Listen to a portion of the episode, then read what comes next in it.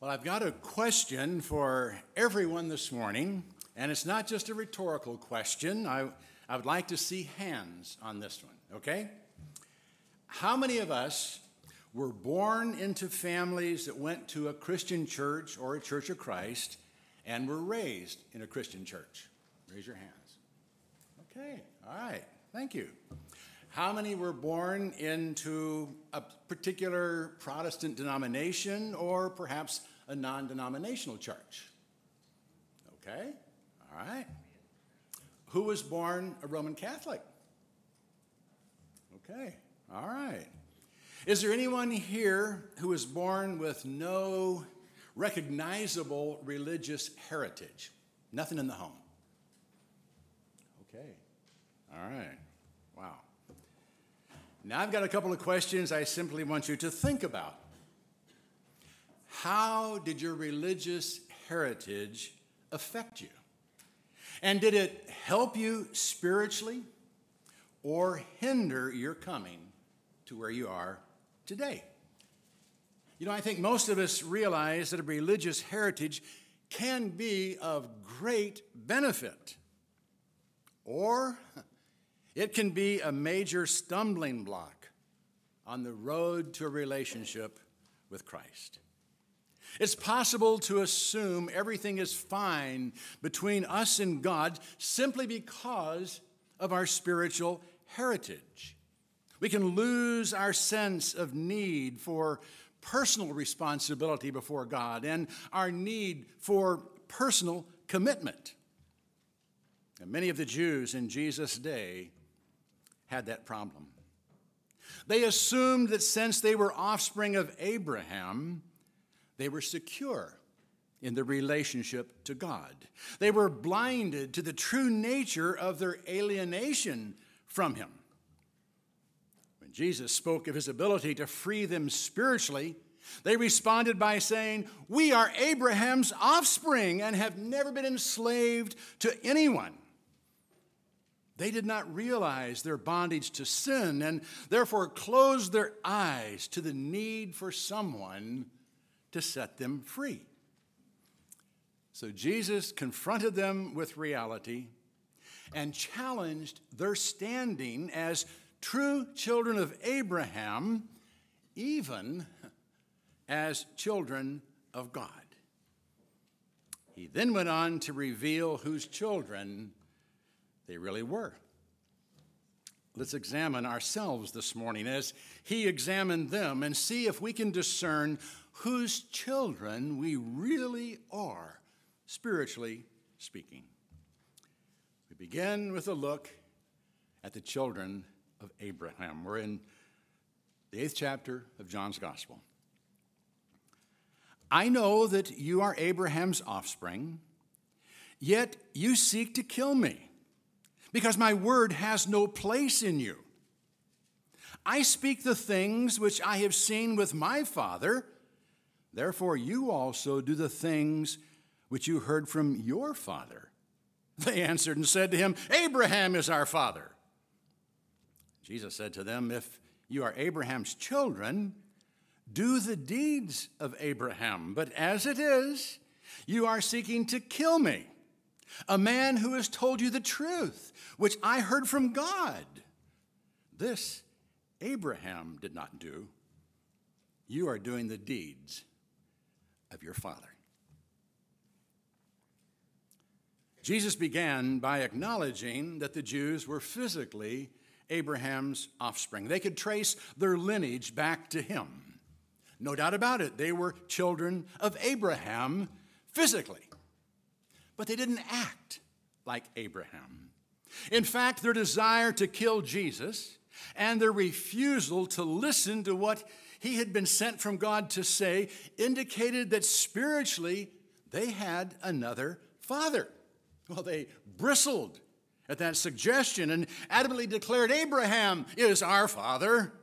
That settled it in their minds. They were Abraham's offspring, and nothing could change it. Or so they thought. Justin Martyr, an early church father, reflected their attitude in his dialogue with Trypho. The eternal kingdom, he wrote, will be given to those who are the seed of Abraham according to the flesh, even though they be sinners and unbelievers and disobedient to God. Case closed. They were right with God because they were Abraham's offspring.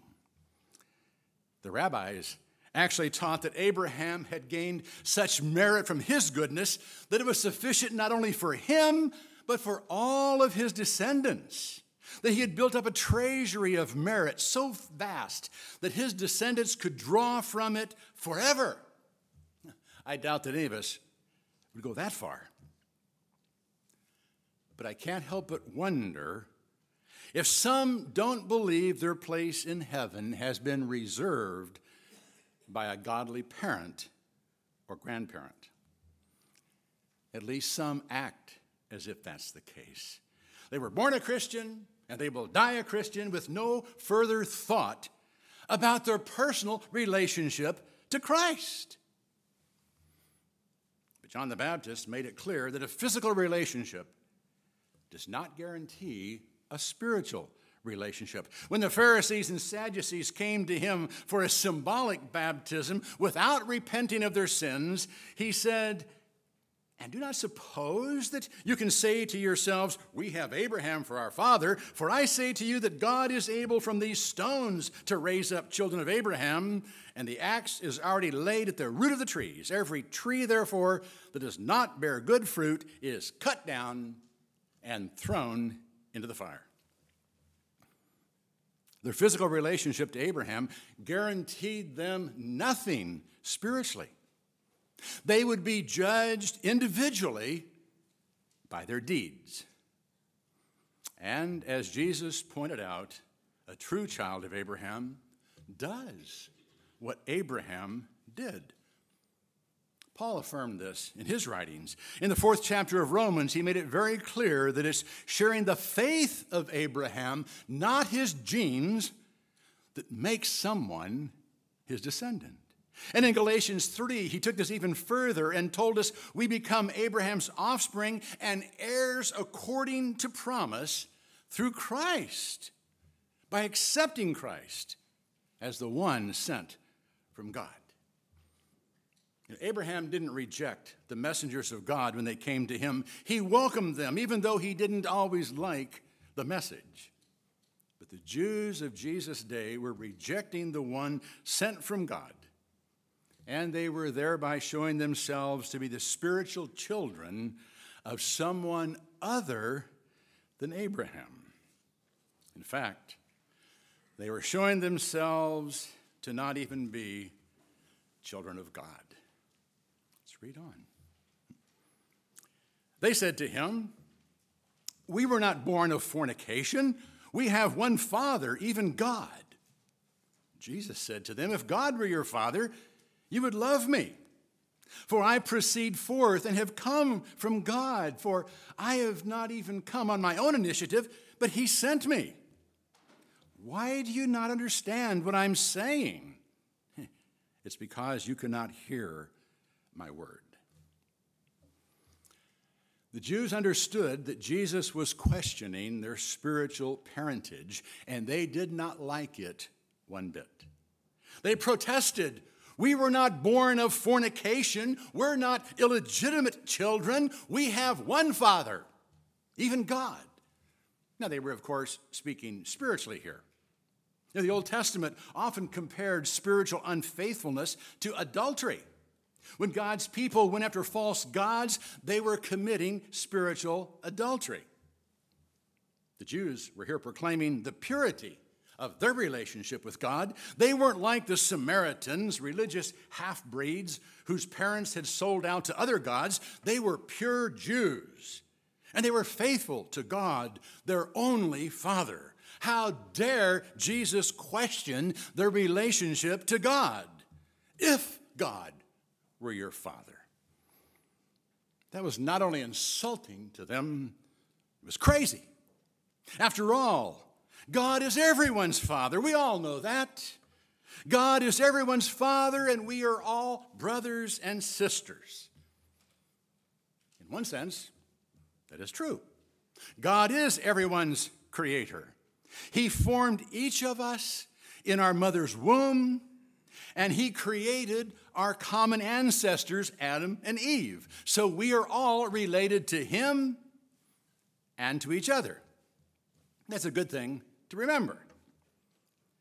However, by saying, if God were your father, Jesus made it clear that not everyone is a child of God. Not anymore. In fact, sin alienated everyone from their Creator. By sinning against Him, we all disavowed His fatherhood, and He disinherited us. God no longer claims those He just created as His children. We lost that relationship through sin.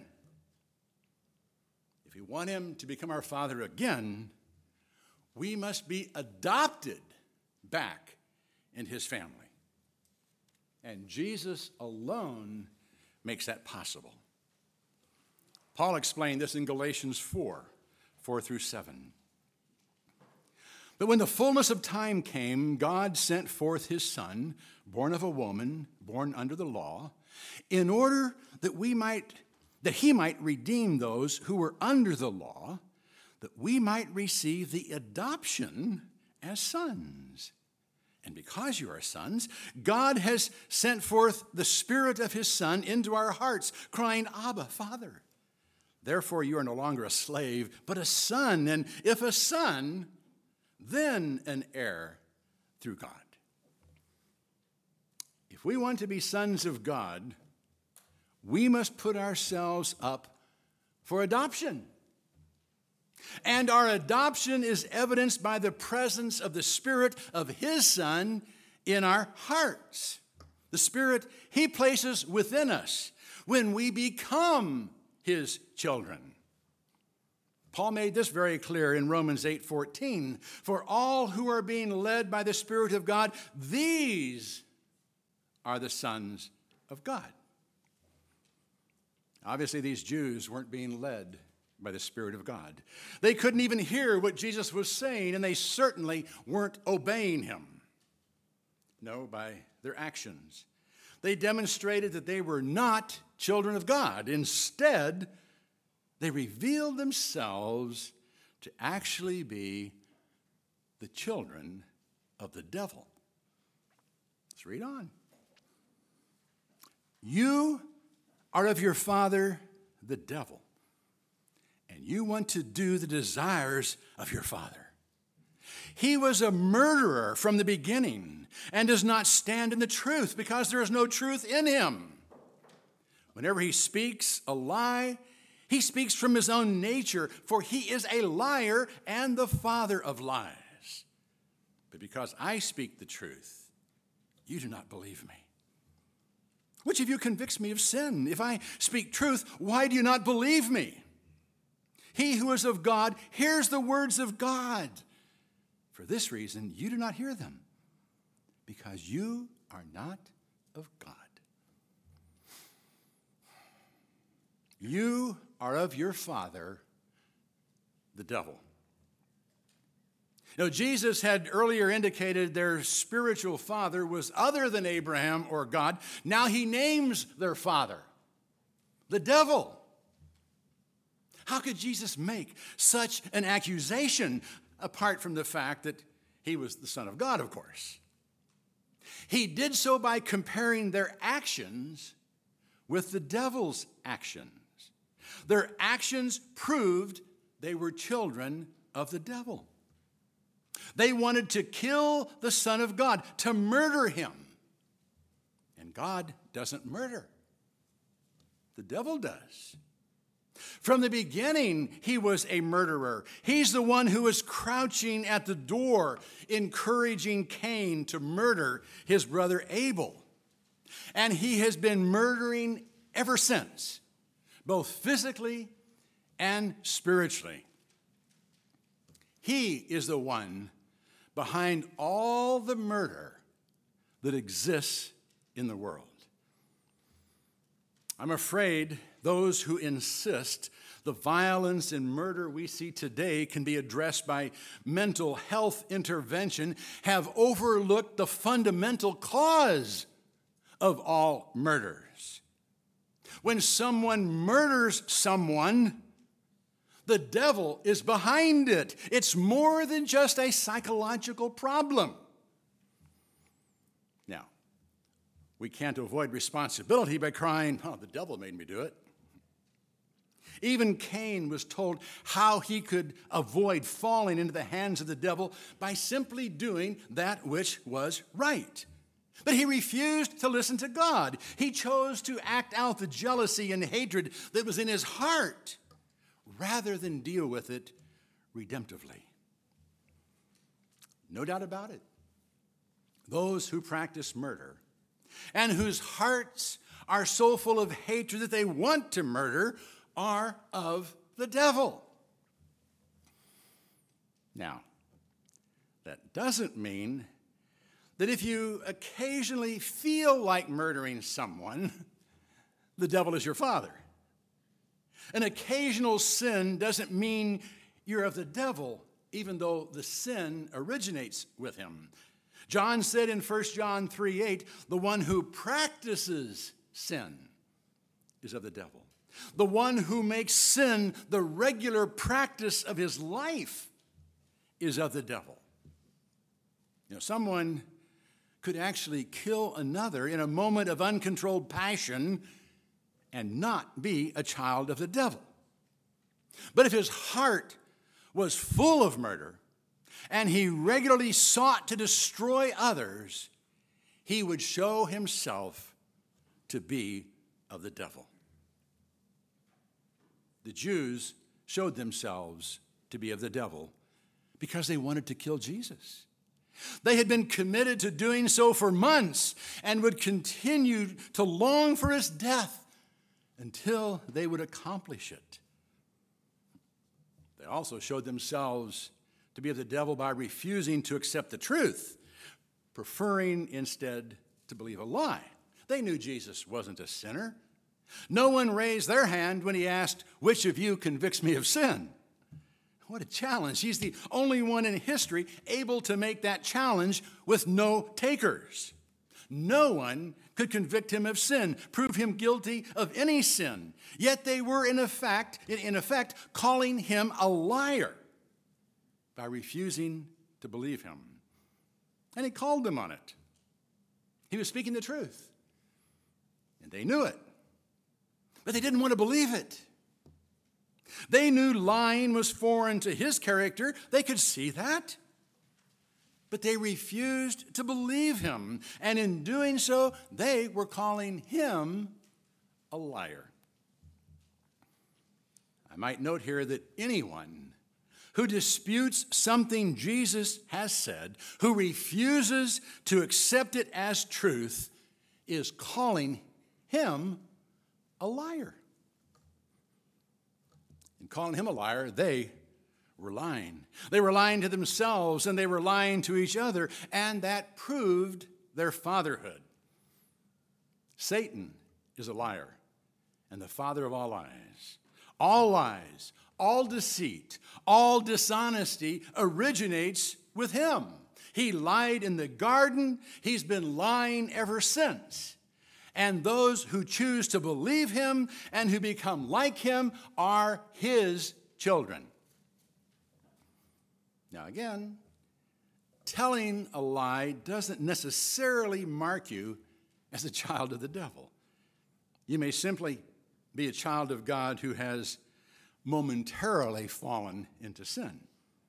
But if lying has become your nature, and you've gotten to the place where you're so caught up in lies that you can no longer identify the truth, you are a child of the devil. Indeed, those who refuse to acknowledge the truth belong to the father of lies. They become what contemporary psychiatrist has labeled people of the lie. M. Scott Peck wrote an excellent book back in the 80s that exposed the existence of truly evil people, those who so buy into lies that they refuse to acknowledge the truth about themselves, who have murder and destruction in their hearts and no regard for others because they are completely self absorbed. But he noted, they hide it, often under a cloak of religion. And by refusing to acknowledge it, they become people of the lie, people who belong to the devil. Dr. Peck became a Christian while writing the book and concluded there are only two states of being submission to God and goodness or the refusal to submit to anything beyond one's own will, which automatically enslaves one to the forces of evil. We must ultimately belong either to God or the devil. These Jews had demonstrated that they belonged to the devil. They were his spiritual children. They were very religious. And they called themselves children of Abraham, children of God, but they were in fact children of the devil. I pray none of us are children of the devil. I pray none of us are hiding behind a facade of righteousness, pretending to be something we are not that we believe lies that keep us in secret bondage to the father of lies. We're not perfect, we're not sinless. A truly righteous person acknowledges that fact and is made righteous through grace because of his acknowledged need for cleansing child of the devil, on the other hand, insists he is fine just the way he is. And he sees no need to respond to Christ's invitation. In fact, he's offended by the suggestion that he needs to come to Christ.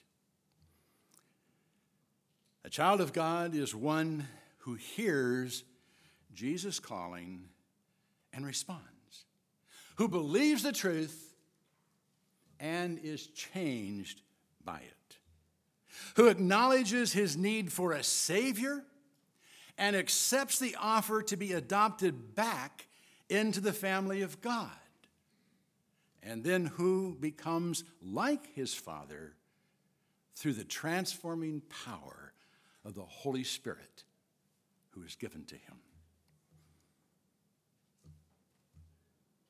Are you a child of God? If not, do you want to become one? Jesus is calling. If you can hear him calling you, now is the time to respond. Let's stand.